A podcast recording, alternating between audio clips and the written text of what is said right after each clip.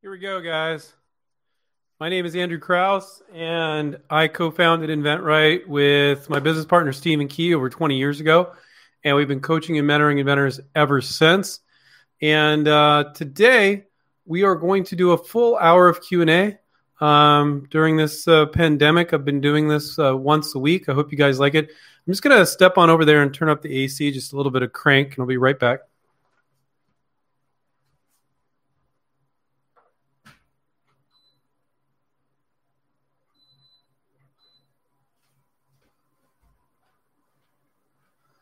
There we go. All right. So, um, I just want to welcome you to the show. Uh, you know, I know a lot of you have been watching us on on YouTube, and um, some of you are new. And uh, I want to encourage you to watch our YouTube show. There's a lot of good info on there. Um, it's not the same as having a one-on-one coach talking to you specifically about your product, but it's it's pretty good. And we just hit over 600 um, videos. Um, I want to, uh, eh, you know, I'm not really ready to announce that. I'll, I'll do that a different way. Um, anyway, uh, most of you, uh, you know, coming up with ideas become part of who you are. And it starts to be a little annoying when there's this disconnect between, well, I got these great ideas, and for years or a decade or ever how long, I, I didn't feel like I could get them out for whatever reason. Maybe you didn't think you had enough money um, maybe you didn't think um, companies would listen to you. Uh, all sorts of different reasons. Maybe you thought you had to have a prototype.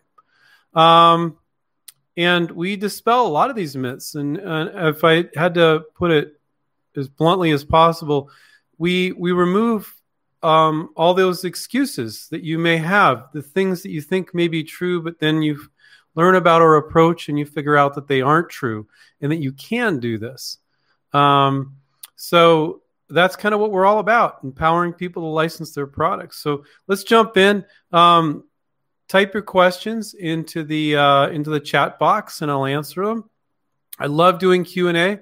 I tend to go pretty fast. People, because if I talk like this, I might get, you know, I don't know, 15 questions answered. But if I talk kind of fast, maybe I get 30 questions answered. I don't know. I can't, I don't know what number. I've never counted how many questions I've answered in a session. Probably not that many.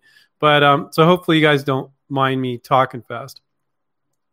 Okay, so let's uh, let's jump in here.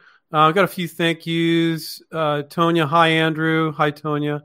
Um, Chris, uh, hi Andrew, thank you for hosting this. You're welcome, Chris. Uh, Beu, uh, hi Andrew, thank you for doing this. Um, and so let's get let's jump in and get started. So, and oh, and I want to remind you guys, please, because a lot of you have handles and it's not your real name, and just use first name's fine. Just at the beginning of your question, just type your name, Bob, Sally, whatever it is, so I don't have to read a silly screen name. Although I will if I have to.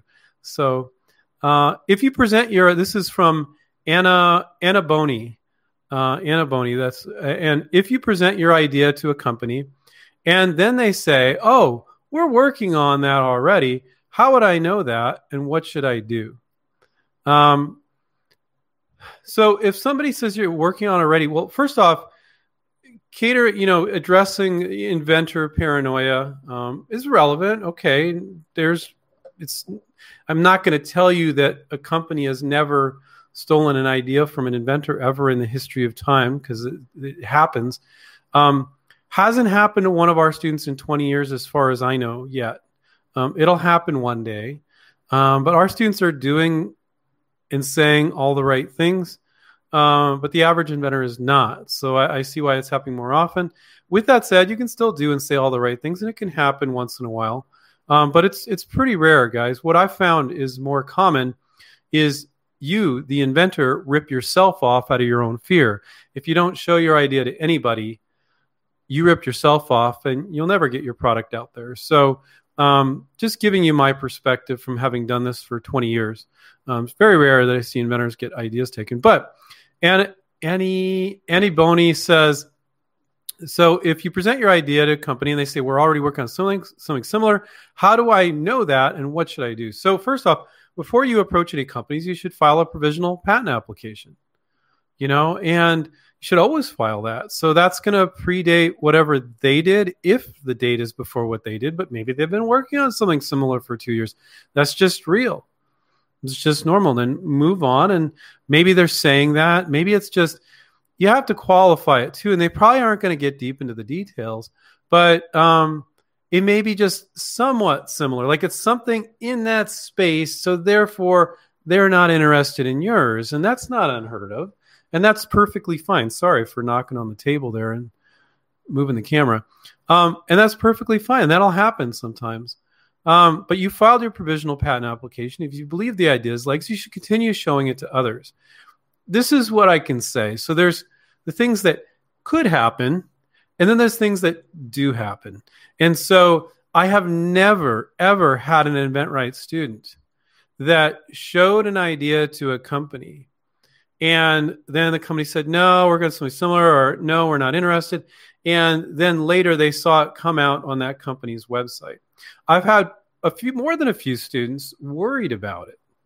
And I said, well, you know, keep track of their website, take a look, you know, see if it ends up coming out.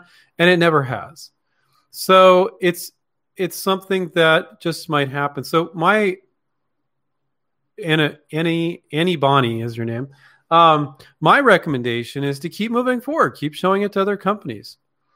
You know, um, also verify that they understand um, your product. If you have a good sell sheet or a good video, that they understand the true benefits of it because they might go, "Oh, this is better than what we have." So make sure your marketing piece is good. Uh, Tonya, bef- hi Andrew. Before taking the steps to license my product, what is the best way to get proof of concept? How should I go about gathering information without giving away my idea? Um, it's going to vary with the product, but what you're always selling, this is one thing that we've been teaching forever at InventRight. You're not selling your prototype and you're not selling your patent. You're selling the benefit of your product. So if it makes it easier to flip burgers or if it makes it easier to open up a bottle of wine or it's cheaper or it's better or it's this or it's that, that's your benefit. That's what you're selling. You're not selling your prototype or a patent. Okay. So in your marketing piece, you're highlighting that benefit. And you can go fishing and off the end of the pier and see if anybody's interested in the end benefit of your idea. So what what Tonya is saying is, how do I get proof of concept? Uh, what do you mean by that? Proof of concept. I think what she might be saying is, what do I show to the company? And the answer is a marketing piece either a one page sell sheet, a one page uh, PDF, which you would send via email, or a short 30 to 60 second video. You never really want to go over a minute. I've seen a few cases where it makes sense to go 90 seconds, but most of the time, a lot of time these days, it's a sell sheet, but videos are great too. So, what you're doing is you can sell the product, the benefit of the product, with without having a prototype. So you, you say you want proof of concept. The question is, do you need it? Now, sometimes you do. So if you have, um, if you have, I don't know, if you have these reading glasses here, right? And let's say the problem is, was it here? The problem is that oh well, reading glasses just aren't comfortable, or glasses in general aren't comfortable, and you've invented some sort of uh, uh, gel padding that goes here that you can just I'm just making something random up guys. So and you're going to stick it to glasses, right? And it's going to make it more comfortable. A lot of glasses I've had, it really hurts the back of my ear. I got like a bone right there. I don't know if you guys feel the same way. But so you know that can be done, right? You could look at other little gel pads for other things, or maybe it's a variation, or maybe your product just has a hinge on it and it provides it functionality. So you don't need to understand the entire product. You need to understand your change to the benefit. So the proof of concept is the marketing piece, not a prototype. Proof of concept shows them how they're going to sell it. Now, so if you're like 70% sure they can do it, and a lot of times you just look at similar things, you go, well, they can make that and that, and I'm just changing this little piece. I, am pretty certain that they can do this. You don't know every little detail it's okay to do that. And if a company comes back and they show interest and you don't have that done and they want a prototype, or if they do, a lot of times they'll just get to talking to you about the product and they're excited about the product. Oh, yeah, that's pretty obvious how it's going to be done. Now, you can't do that if you say, well, I've got this idea, I've given this example before for a robot. You should make this robot. This is the crazy inventor, right? And it's going to jump up on the roof and it's going to shingle your house so people don't need to sweat. Nobody's going to have to, you don't have to product liability insurance because nobody's going to fall off the roof except for the robot. And, and the company's like, wow, this is great. Yeah, you can do that. And they're like, well, how are we going to do that? And you're like, I don't know, but I think you should do it. It's a good idea. don't be that wacky inventor but a lot of times you can look at um, similar products and you can make assumptions that it can be done. So let's say it's uh, I got two dogs recently. Don't ask me why two. They're both about 11 months old. It's craziness. Um, and you know, let's say you got a new dog toy. Uh, and you've got this, you know, you, you, you, cannibalize an existing dog toy, you change it a bit, you wrap some duct tape around it, and you throw it. The dog's playing with it. The dog loves the new design you know, the way they can bite onto it or something, right? But you literally duct taped it together. So a lot of times your proof of concept or your prototype is something that's cannibalized or Frankenstein. Other times, sometimes I'm not going to say you never have to go to a prototyper to get it done, but to believe this is the misconception to believe that you need this production ready, beautiful, working prototype or prototype at all is not true. 100% of the time. It's not. The vast majority of the time, you sell the benefit, you go fishing, you see if there's interest. Maybe you can get them to make it. Like, oh, well, I just took this product, I put a hinge on it. I could send you my crude prototype, or maybe you don't even have the crude prototype. I could send you the product, and they're like, oh, no, no, we got that. Yeah, we, we can see that. We'll get some quotes. We got enough information. Maybe they want some drawings or something. Oh, okay. Well, you know, I don't have, I don't, I don't have that but uh, but but give me six weeks. I'll get that back to you. Okay, great. But then in the meantime, you talk to them about the product, verify they're interested. You don't want to do all that work. You show it to them. They're like, eh, you know, you you you people get all excited that a company's showing interest, but you want to talk to them a little bit. So have you licensed before? You know, oh yeah, we've licensed like eight products or so. You know, so how do you see it fitting with your product? You want to have those conversations first before you get your wheels spinning on some expensive prototype or even a simple prototype. Um, so you said, how should I go about gathering information without giving my idea away? Well, if you do need to contact any sort of um, somebody that's going to do some drawings for you or graphic design for you, or we do virtual prototypes for student, students always have them sign a non-disclosure agreement. And if you really want to get very protected, if you're working with a vendor to do get a virtual prototype or prototype or something, it should be a non-disclosure agreement with an improvements clause. And what that means is any improvements you own. So if you're like, well, here's this, I need to protect it. I need, sorry, I need to get a prototype on it. And they're like, oh, well, you know, we could change it a little like this to make it better. And you're like, oh, that's clever. Yeah, let's do that. If they sign an NDA with an improvements clause, um, I'm not talking about the company you license to. I'm talking about like a prototype or graphic designer. Graphic designers don't typically do that, but maybe. Um, then that can be beneficial.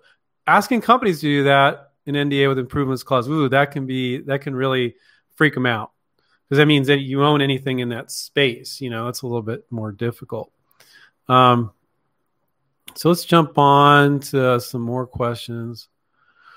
Tommy says, Hi, Andrew. I know how to find the big brand name companies, but how do you find the smaller companies that are willing to license my product?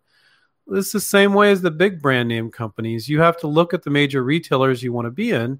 And if they are in those retailers, you know they're big enough to talk to. They might not be the biggest.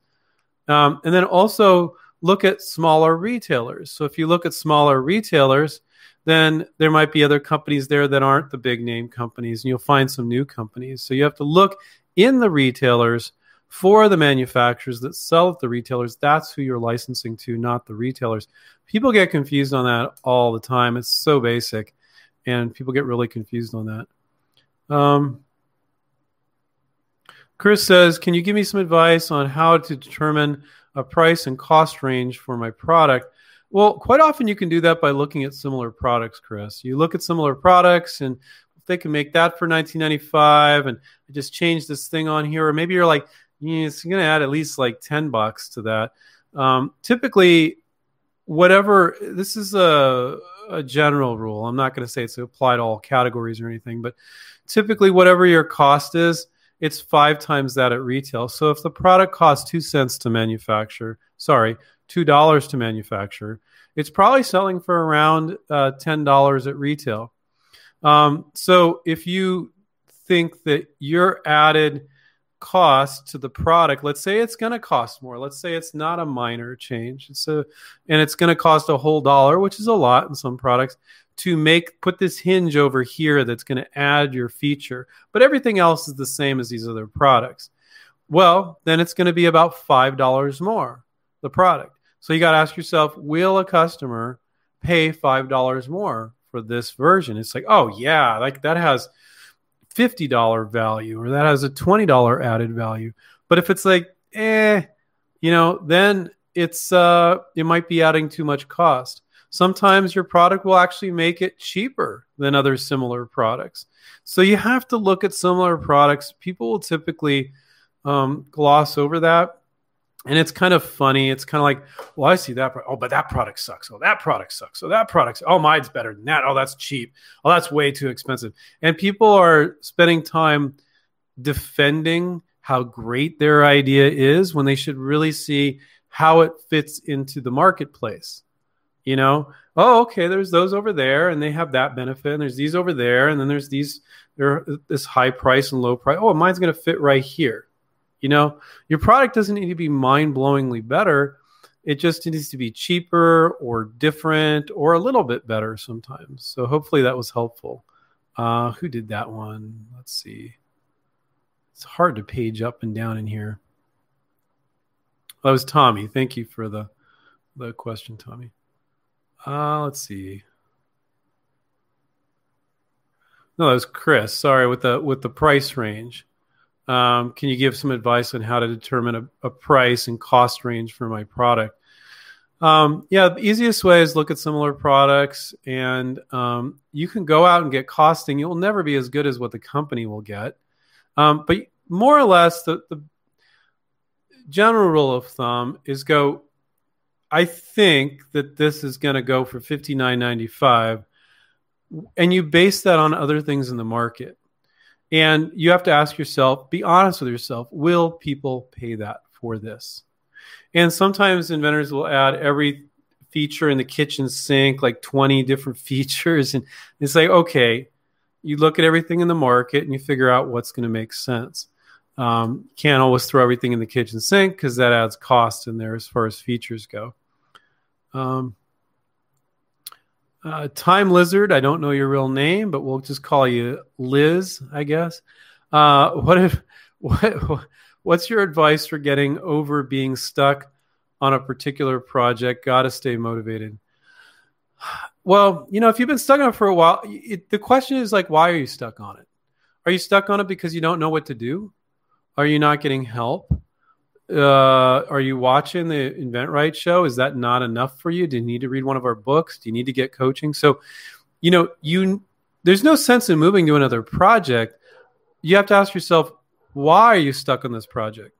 So, if you're stuck on this project because um, you don't know what to do next, you don't know how to figure out, you, think you need a prototype, but you don't.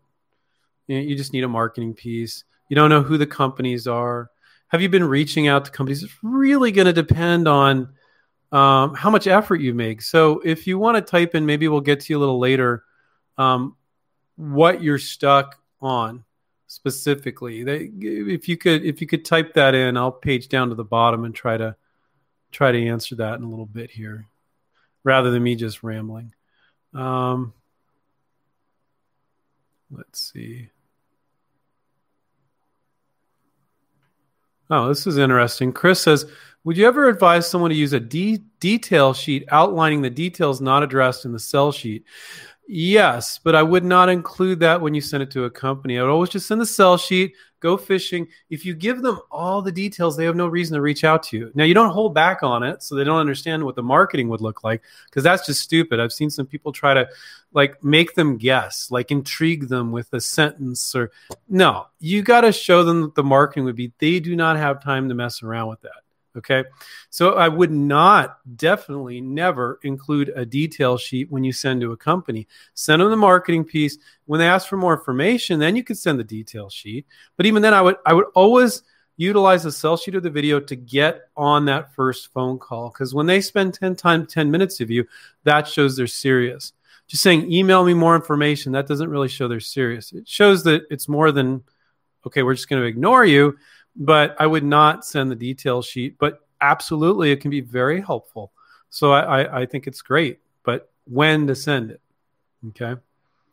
Um, Bayu says, I have an idea for a workout. Wow, it's windy as heck out there. That's raining. Wow. Okay, we haven't had rain here for months. Um, I live in Henderson, Nevada, which is next to Las Vegas, which is the desert. And we'll typically have monsoons this time of year. We just haven't had any this year. It's been like dry as a bone, and it looks like we're having one right now. Just get these crazy, insane winds and, and rain. Um, okay, Bayu, I have an idea for a workout equipment which comes in three versions but targets the same muscle group, which is common in fitness. Um, should I pitch one version to the potential licensee or pitch all? So you have an idea for workout equipment which comes in three versions but target the same muscle group. You know, three versions. The question is, why do you have three versions? And if what the you should be pitching the best version. That's my knee jerk reaction, Bayo. Um, the one that is is is cost effective but has like the the best value. Like maybe it's not super cheap, it's going to fall apart, it's super expensive, but its best value is going to be effective. The one that, if they saw it, would be most convinced that's the one they want. My answer is you should guess as to which one they would want and show that to them. Now, what you could do, and I don't normally recommend this, but in the email, it could you could you could show them the one with your um, sell sheet or your video, and then um, in the email, just a sentence or two. That's it. Say um, if you're interested in the benefit of this product, but don't like this particular product. I have actually two other products with the same benefit. It, you know, and so you could write that. I don't think I've ever offered that advice, but in your case, you could do that. But my answer is you really need to pick the version you think's best. You got three versions. Why do you have three versions? Um, it's great. You're brainstorming, you got different versions, but I put your best foot forward. These marketing managers, they have six to 10 seconds to look at what you want. That's all they're going to give you. So if you don't intrigue them and you send three versions, you kind of look like that inventor and it's like hasn't figured it out. You need to be respectful of their time. But if they're kind of intrigued, you know, with the invention, but ah, that's not going to work with this one, and you put in the email, like I've got two other versions, and also when they say no to it, that's when you could say, I have two other versions. Can you take a quick look? And you could just send it to them. So you would you would never lose the opportunity, um, in my opinion, because you're not never going to give up with the company until they say no.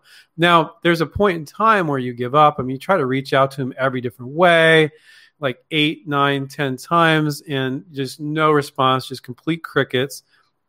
Okay, you're going to give up, but not until then um, our students get interest all the time. Sometimes companies will reach back out to you like two months later, but you need to reach out to them multiple times. So when you need to uh, resend them those other versions after they reject the first one. So uh, I, I, would pick one of those three, Bayo.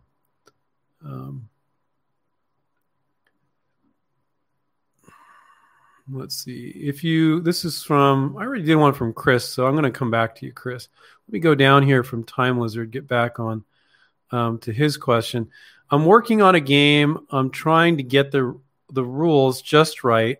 I know i'm supposed to be selling the benefits but it it just doesn't feel right moving forward if i can't communicate the rules. Okay it's a little bit different with um, with the game. So he's like working on a board game. Maybe it's a, we have one of our students, um, Otto. He's licensed like six lawn games. He's like the lawn game inventor, you know, and he, he has relationship with these companies now. He just keeps going back, showing other products. Really cool.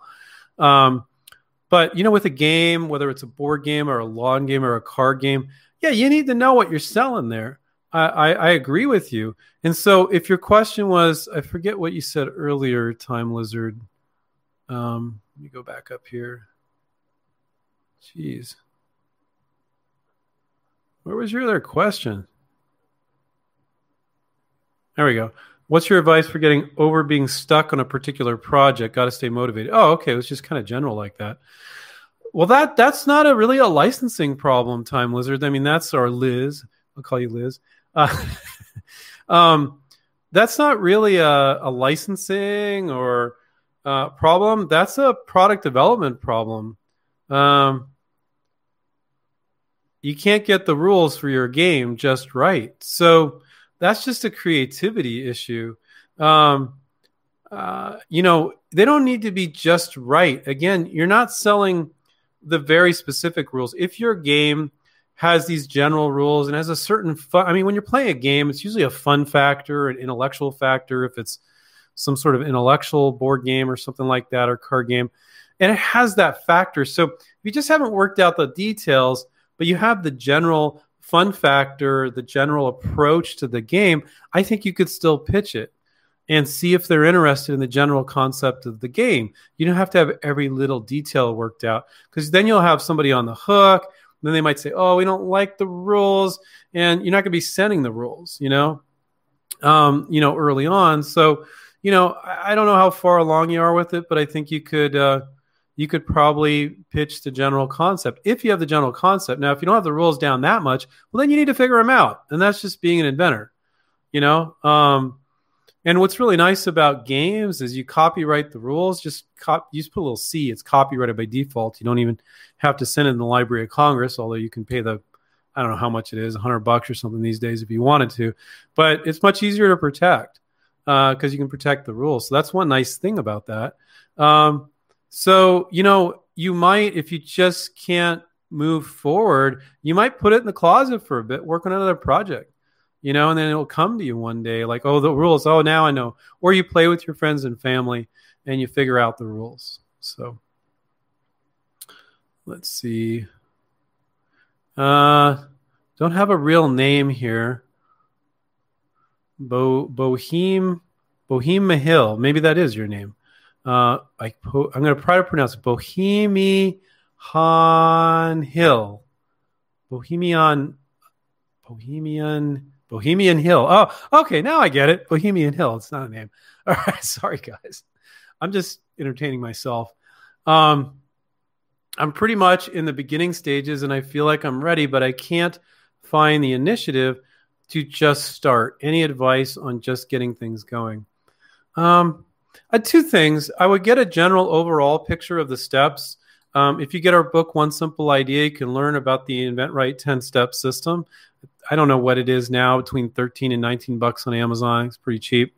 Um, and so it's nice when you just don't know how to get started to have an overall picture. Like this is the, it's kind of, it's crazy just to start going down a path, not knowing where you're going.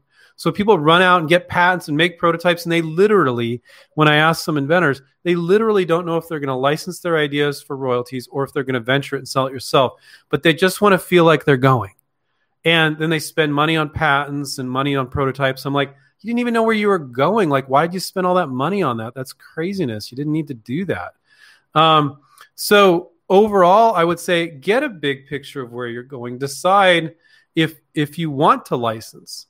So look at our 10 steps and then figure out what the first step is. The first step is studying the marketplace, like I talked about earlier. Look at all the products in your micro categories. So if you're doing a doorstop, look at all the door stops. You know, um, I'll give you an example. So let's say it's uh man, it's just pouring rain out there. So let's say it's a, a bar, it's a barbecue product. For you to go out and study all barbecue accessories would be overwhelming because there's so many.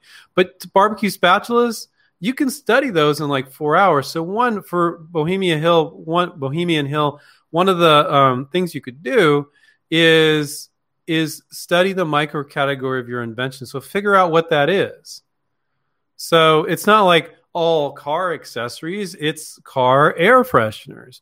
It's not all wine bottle openers, but it's wine bottle um, suction devices that you know, keep your bottle closed so that you know it keeps your wine fresh for a couple extra days or whatever. So figure out what your what I'm calling your micro category is. Get on the Google Images, look at all those products. A lot of people, well, I haven't seen it. I'm like, that's not research. Just the fact that you haven't seen it in the store is not proper research. So I don't know if this is where you are, uh, Bohemian Hill, but um, starting with your research, just start with something. Learn the InventRight 10 steps. You can get our book, One Simple Idea to Do That. I mean, you watch the YouTube show, it's kind of all over the place, but you watch the, read the book and then watch the YouTube show too. And just get started with something on your own that doesn't cost you a dime, makes you feel like you're moving forward and you will be moving forward and you're gathering some info and it'll give you kind of a shot in the arm to, to keep going, you know? So that would be my advice. Um, Brandon says, How long should a product sell sheet video be? So, uh, he wrote less than 60 seconds. Yeah, if you can do it less than 60 seconds, I've seen great ones that were 10 seconds. I've seen great ones that are 30 or 60. You should really always try to keep them under 60. Um, and it's not this. Hi, my name's Bob, and I came up with this idea five years ago when I was talking to my wife and we were picnicking with our kids, and I think it's a great idea. And oh, I'm an engineer, by the way, and and um, I've been inventing for 10 years. No, don't do that. Don't don't do that. Okay. It just boom. It's like it's like a uh, if you look at the infomercials, it doesn't have to be cheesy like that. When you do a video, you know, it's like problem solution, problem solution, or you you're showing how the product works, or if it's a dog toy, you're you're saying you're you're on there saying, you know, a lot of dogs, you know, get get bored with this type of dog toy and you know they tear it apart but mine's indestructible. Here you go fido and you throw it and then you show them like your pit bull like trying to tear it apart and you hold it up and you're like see indestructible done. You know and it's that kind of thing. It doesn't have to be cheesy. It can depends on the type of product right um, so but if you do a video be very direct in the point. and one of the things you can do is look at those infomercial guys you know look at look at them um, so you can type in as seen on TV infomercials into YouTube. You can look at them and you, you can kind of see a pattern or a formula.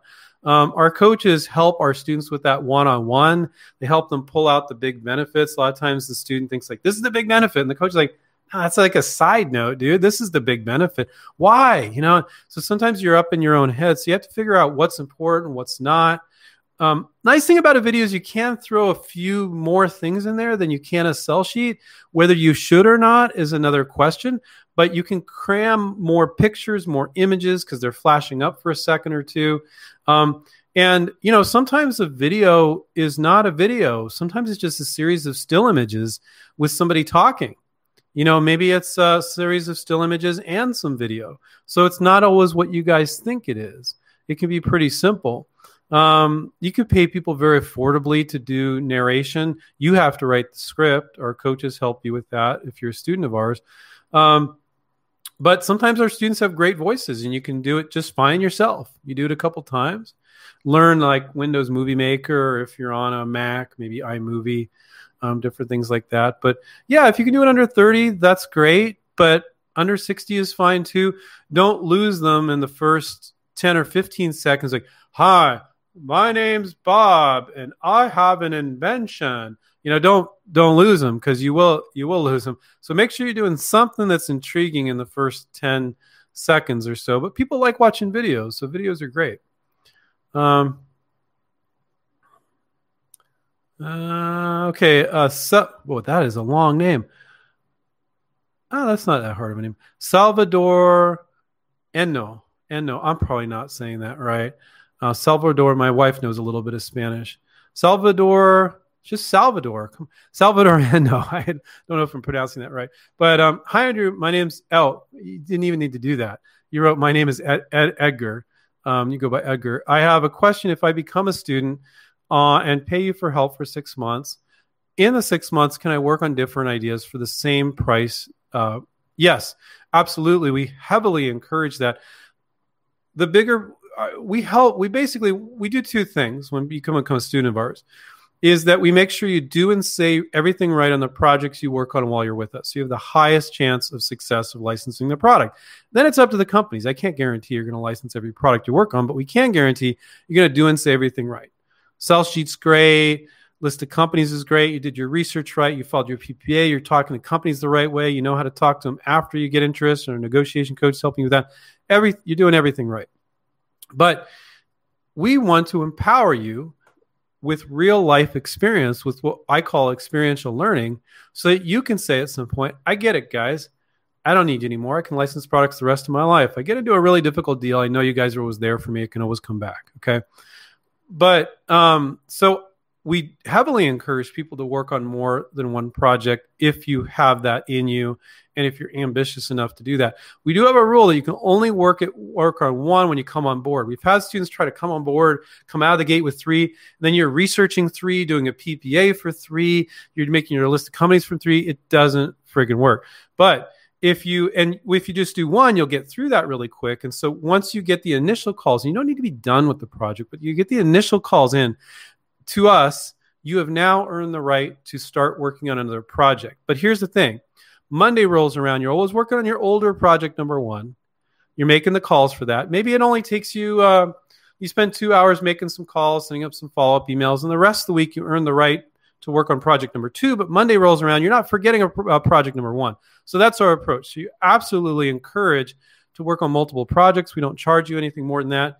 In negotiations with multiple projects, but you cannot come out of the gate with multiple projects. You have to get through one project first, but you don't have to be done with it. You just have to get the calls in. So that is something that we don't have on our website, but eh, because if you can work on to, oh, I experienced a few little new things here, and then you become even more empowered because you experience more, and you, your coach helped you through it. So, um, so that's uh, that's that, Edgar. Um, Raul says, "Hi, Andrew. What is the best way we can squeeze into a micro category with a novel, useful product in the automotive accessory area?" You know, I don't know what squeeze into a micro category. Well, if you're looking, if you're Raul, if your question is you want to find a product in the automotive category, you know, I what I would do if let's say you just I don't know if this is your question, but I'm not sure. You can type in if it's not, and I'll expand on it. But if you study like all automotive products is a lot, right? If you study automotive accessories, you you spend an hour or two looking at an automotive accessory website and you're looking through everything, right? And then something piques your interest. Maybe two categories pique your interest. You're like, oh, this one category really piques my interest. It's a silly thing. I'm just going to say, well, we had this uh, student. He licensed a um, he was a four by four guy, and he licensed this cool door that goes on Jeeps. It wouldn't normally have a door. Really serious off roading stuff, and it kind of goes up like a Lamborghini. The door goes up it's more like a bar than a full on door. Um, and so, you know, that's a micro category. So you could look at off road Jeep doors, you know, that's specific enough, Raul, where you could spend four hours studying off road Jeep uh, doors and you could fully understand everything that's out there in like four hours, which is really cool. So you want the category to get down small enough where you could spend four to six hours, in some cases, maybe two, to really understand it, all the benefits of each one. Don't keep it in your head. Bookmark it in Evernote, bookmark it in your browser, write it down, put an Excel spreadsheet. I don't care, but don't keep it all up in your head. People try to do that. That's not good. And then you spend an hour trying to find something you found, you looked up before. At the very least, bookmark it all. Okay. Um, and so that's that's the way you'd study a micro category. I'm going to page down to see if you expanded on it. I didn't see that you expanded on it, so I'm just going to stick with that. Um, but yeah, and to be honest with you, most inventors do not invent that way. It is the best, most amazing way to invent because you're inventing with the marketplace in mind. You're not coming up with a random idea and then you're timid about really studying everything out there going you, are kind of worried. It's human nature. Oh i'm worried what i'm going to find and you're doing a half-assed job doing your research. So the best way to invent is study a micro category know the market. You're not inventing anything yet and then invent. And then you know you have a product. You, you just you're just killing so many birds with one stone. It's a weird expression but you're understanding the marketing they're doing. You're understanding oh there's a gap in here or oh these products are selling really well, but I could make it just a little better. So now they'll buy mine or whatever it is you're doing. And and that's really the best way to invent. And that's most inventors don't invent that way. And if you don't, that's fine. I'm not saying you need to go out and invent that way. Most of you already have enough ideas, but on your next idea, do that just just for fun. For fun, you know, just do it and you'll be amazed at the incredible ideas you'll come up with. Um,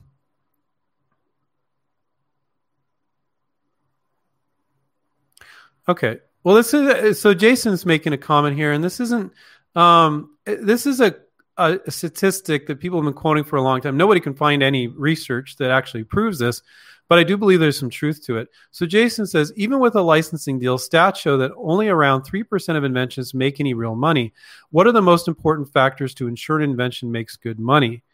Um, so, and he's citing Stephen Key's Jordan backboards.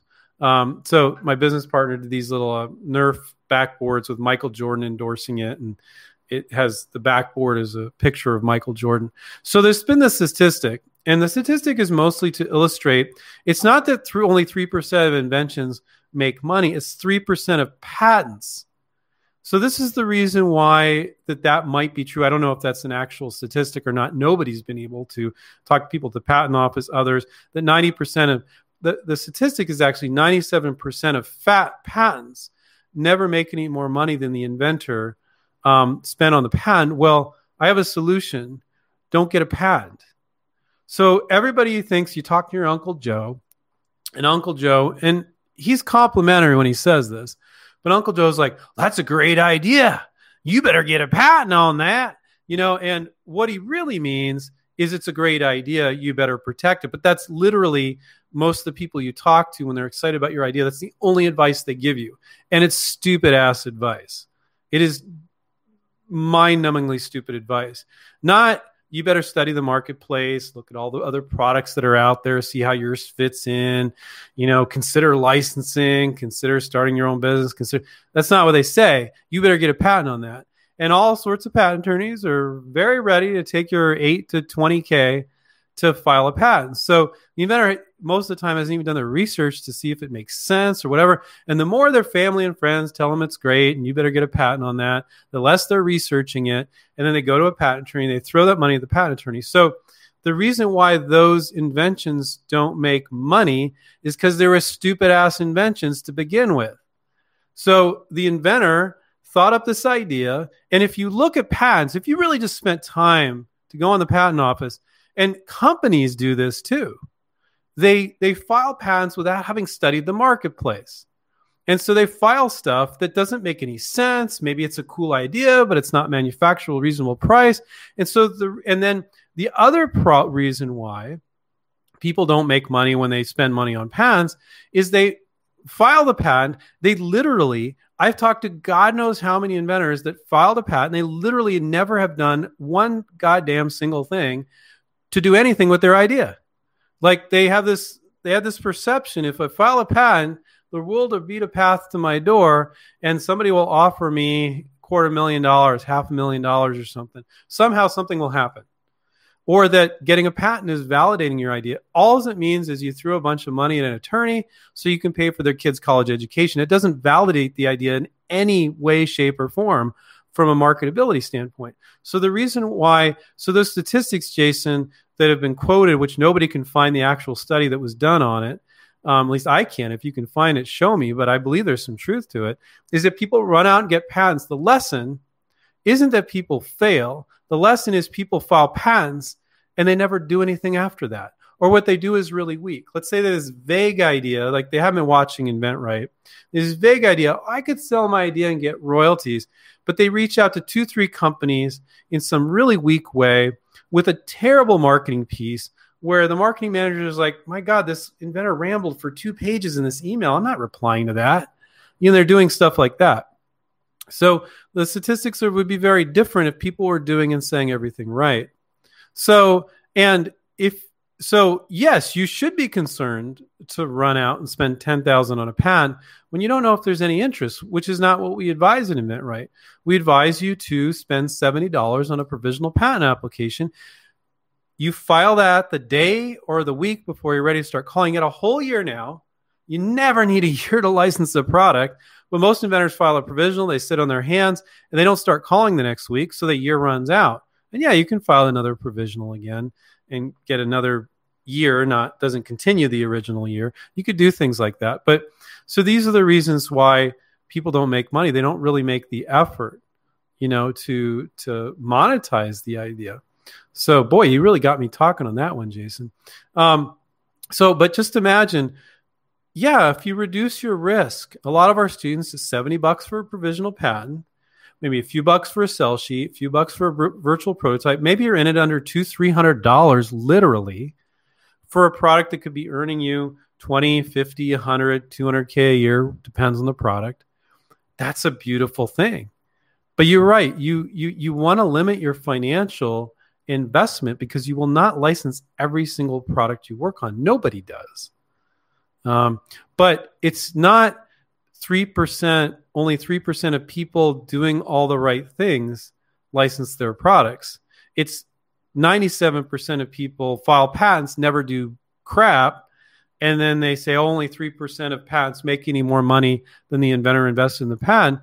I believe that could be true. Maybe it's maybe it's 10, maybe it's 5, who knows what it is, but but it's too low. So don't run out and get patents. Now, for those of you that have already filed patents, I say, okay, you've already invested financially. Now you really need to make an effort to license it. Or if you're still investigating and you don't want to go our way and license it and you want to venture it, okay, go that way. That's fine. Um, but don't file a patent every time you come up with an idea. Okay. All right. So what are we? 50 minutes. I have uh I have a date with my wife in 11 minutes, but I'm going to give you guys more 11 more minutes of my time. Uh Chris says, to what level of detail do I need to go into the specific material, etc., for a product? I assume there will be some level of back and forth uh, then with the final details. So he's asking what uh, with the materials. So, um, you know, I mean, a lot of times it's just obvious. It's like, well, like ABS plastic is tougher than regular plastic. So it's some sporting good product. And you notice that the baseball bat or whatever this thing's out of ABS, and you're like, uh, you know, I'd recommend ABS. You, you don't, I would say all the time, but a large percent of the time, it's just going to be obvious the materials that they're going to make it out of. But yeah, you do need to kind of decide is it going to be cloth? Is it going to be metal? Is it going to be plastic? And again, you, you can assume that by looking at similar products, and it's pretty easy to figure out um, what type of material, broad brushstrokes that it's going to be. And you don't need to go, oh, it's going to be a, a such and such plastic number 52. You, no, I, I literally have never heard a company say that. Um, now, if they're concerned about, oh, that might be too brittle or that's going to be in the sun, you know, these are things you need to address. And you go, well, why don't you make it out of the same plastic that that other company made it out of? What are they using? Oh, we'll take a look at that. Or you can take a look at it at that point after you get interest. So, um, but you know, it depends on the product. Um, you know, but so, so sometimes you have to do that materials research, but the vast majority of the time it's pretty obvious. And you're just going fishing off the end of the pier to see if there's an interest. And you can deal with that later. This is the perception, guys, to think that you need to have every little detail worked out to approach a company is absolute BS. Boy, I'm swearing a lot today. Um, although BS, I don't think is swearing. Hey, yeah. Oh, okay. Can you open it up? You, you. Oh, okay, but it stopped, right? No, no, but is it sagging? Oh. Okay. All right. Okay. All right. Got it. So. Hey guys, so I, I, have a I have a pool cover, an automatic pool cover. It goes over my pool, and like I said earlier, we get these torrential monsoons here where I live, and uh, it fills up the pool cover. It's a very expensive pool cover. So um, in eight minutes, I'm going to go out there and bail the pool cover. I got a pump that will pump it off. Otherwise, it could rip the pool cover, and it's uh, it's it's really crazy expensive pool cover that we just got. Um, anyways, that was my wife. Uh, she she sent me a little note there. Uh, um, where, where, was I going there? Oh, with the materials. So yeah, most of the time you can make assumptions. Um, Saeed said, "Hi Andrew, is it okay if the sell sheet shows how the product can be made?" I, I don't think that's necessary. Uh, again, the sell sheet, the marketing piece, is showing them there might be exceptions for an industrial product or something, but you're showing them how they're going to market it. And you would never market a product showing how it's made. In, unless in rare instances, you might want to show the quality, like it's this really tough nylon or something. But um, yeah, is it okay if the sell sheet shows how the product can be made? Uh, no, I don't think it's necessary 99% of the time, but there's always exceptions, guys. So um, it could be Saeed, but I doubt it. Hopefully, my answer is enough for you to figure it out. Um, uh, hey, this is from Jacob. Hey, Andrew. I'm Jacob. I met you and Stephen Key in a bar in, I'm not in many bars, in Wilmington, North Carolina many years ago. I'd love to talk to you sometime. Uh, can you change the PPA of your wording after you submit it? So, first off, Great, Jacob. Uh, I haven't been meeting anybody lately with COVID. Um, we meet up with a lot of our students and our fans and our past students at uh, different trade shows, and we're not doing that right now. We're a little sad about that, um, but that that'll change eventually. Uh, don't ask me when. Of course, I don't know when. if I knew that, man. Um, but your other question. So hopefully we get a meet up again soon. Uh, can I change the wording of my PPA after you submit it? No, you cannot but it's $70 to fix that. You can file the exact same PPA, change the wording, and file it. So you'll have that first one filed, let's say six months ago, file the same one today. They're completely, utterly not connected to each other. If you file a full utility, you'll reference both number one and number two. So just file the same PPA again, change the wording. It will cost you 70 bucks. Um, and and in this area, guys, I just find patent attorneys providing a lot of misinformation to try to get you guys signed up for ten thousand dollar patents. Uh, there are plenty of good patent attorneys out there. Um, and actually, we're going to have a patent attorney on. Um, and so, eh, you know, I was going to throw this out there, and I guess I will, but I just don't want. I don't want. Uh, uh, for you guys to email me and then get a oh oh we'll book a meeting with one of our advisors kind of thing. So this is what I say. I ask a patent attorney to come on to do patent question and answer. So, and I want our fans and our students to send in your patent questions. And and then on a YouTube, I'll record it with this patent attorney.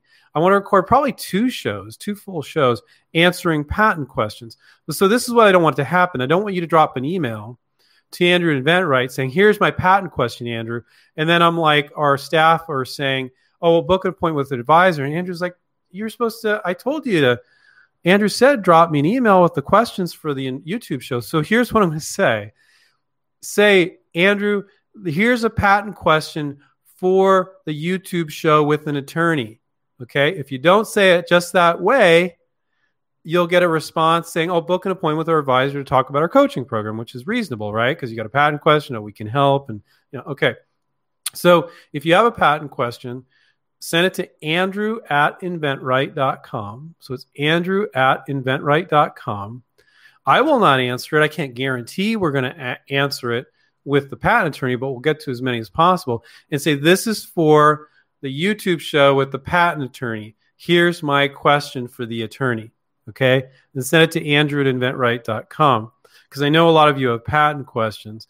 Um, and and I'll I think I'm scheduled in about two weeks. He's going on a week long anniversary trip. That's nice. Um, and and then in about two weeks we'll record it, so it'll go up probably in about three weeks. Then maybe the second one will go up a week after that. But but anyway, so email me your patent questions and site that's for the YouTube show for the patent attorney. Okay. And send it to Andrew at InventRight. Um, now I'm really worried that my very expensive pool cover is weighed down with all this water and it's going to rip. Um, it's not one of those bubble things. It's like it was in the house I moved into. It's like automatic. It's like so cool. And now I'm freaking out about that. So I got to go out there and bail water, even though I had a date with my white wife. Um, I'm always about providing value. So we got three minutes. So at the risk of my pool cover ripping, I'm still going to answer one more question. It's just the kind of guy I am. Um, uh, so Pat Praddick, uh, can you tell what to include in a memorandum of understanding before showing a prototype to a company when a company asks you to show a prototype? Yeah, you know, sometimes when you ask them to show a prototype, it's not a memorandum of understanding. It's usually a non-disclosure agreement of sorts. Um, but you're asking me, oh, so you're asking basically what's in the non-disclosure agreement that you're going to ask them to sign before sending a prototype. So it's a big difference asking them to sign a non-disclosure agreement because you're going to send them this prototype, like you're sending them something, right? You know, it's not just a sell sheet. So, you know, and most of them, you know, will agree to that most of them even your NDA sometimes um, they'll agree to that. But if you ask every company to sign your NDA before they've even seen what your product is, you know, you filed your provisional patent. That's your main form of protection. Again, if I haven't made a disclaimer on this show, I'm going to say anything that I share with you is not considered legal advice. So please consult your attorney before moving forward on anything. But with our experience, asking every company to sign your NDA before you show them your product is you're going to feel like you're beating your head up against a brick wall. And so file your provisional patent as your main form of protection. But after, you know, you kind of talk a little bit, send this prototype, you can get them to sign an NDA. And so um, it's basically saying that you're they're not going to disclose it to others unless they get your your your permission. Um, you know, and you could be very tremendously the most aggressive thing, which I don't recommend in most um, instances product is the improvements clause that they that you they would you would own any improvements. So if they come up with improvement to because basically here's my invention plus any improvements you come up with, you know, I'm going to own. So you're and they're like already in that space and that freaks them out. So what you want to do is in your provisional cover your main version and cover all those improvements in your provisional patent. And then I'll make it more comfortable. You're not asking them to send that. I'm not saying you wouldn't do that, but it's basically a non-disclosure agreement. They're gonna they're gonna keep it confidential. Essentially, you can go online look at what basic non-disclosures look like. So, I think we're gonna need to wrap up, guys. Uh, I want to want to remind everybody that, um, and if this doesn't apply to you, I'm not reminding you of it, but um, that inventing is part of who you are, whether you've been inventing for weeks or months or years or decades, some of you. Um, so don't let it be a thorn in your side because it's so exciting to come up with new products. But when you don't get it out there so people can enjoy it, um, it starts to become a thorn in your side. So take action, watch our YouTube show, read our books, or take it up to the next level, do our coaching program, do something that takes some sort of action to feel good about yourself and move forward with your inventions. Maybe it's very slow for you. Maybe it's you want to move forward at a breakneck pace, but do something. Do something other than just come up with the idea, throw money at patent attorneys, and mess around with prototypes. Not saying you don't need to ever file patents, not saying you don't need to mess around with prototypes, but focus on this other stuff that we teach you on our YouTube show, teach you in our books, and guide you to do when we're coaching you. So I want to remind everybody um, you're welcome, Julie. You're welcome, Jam. Uh, you're welcome, Betty. And you're welcome, everybody. Now I'm going to go make sure my stupid pool cover doesn't rip from the rain. So I remind everybody take care, keep inventing. We'll catch up with you next time, guys. Bye.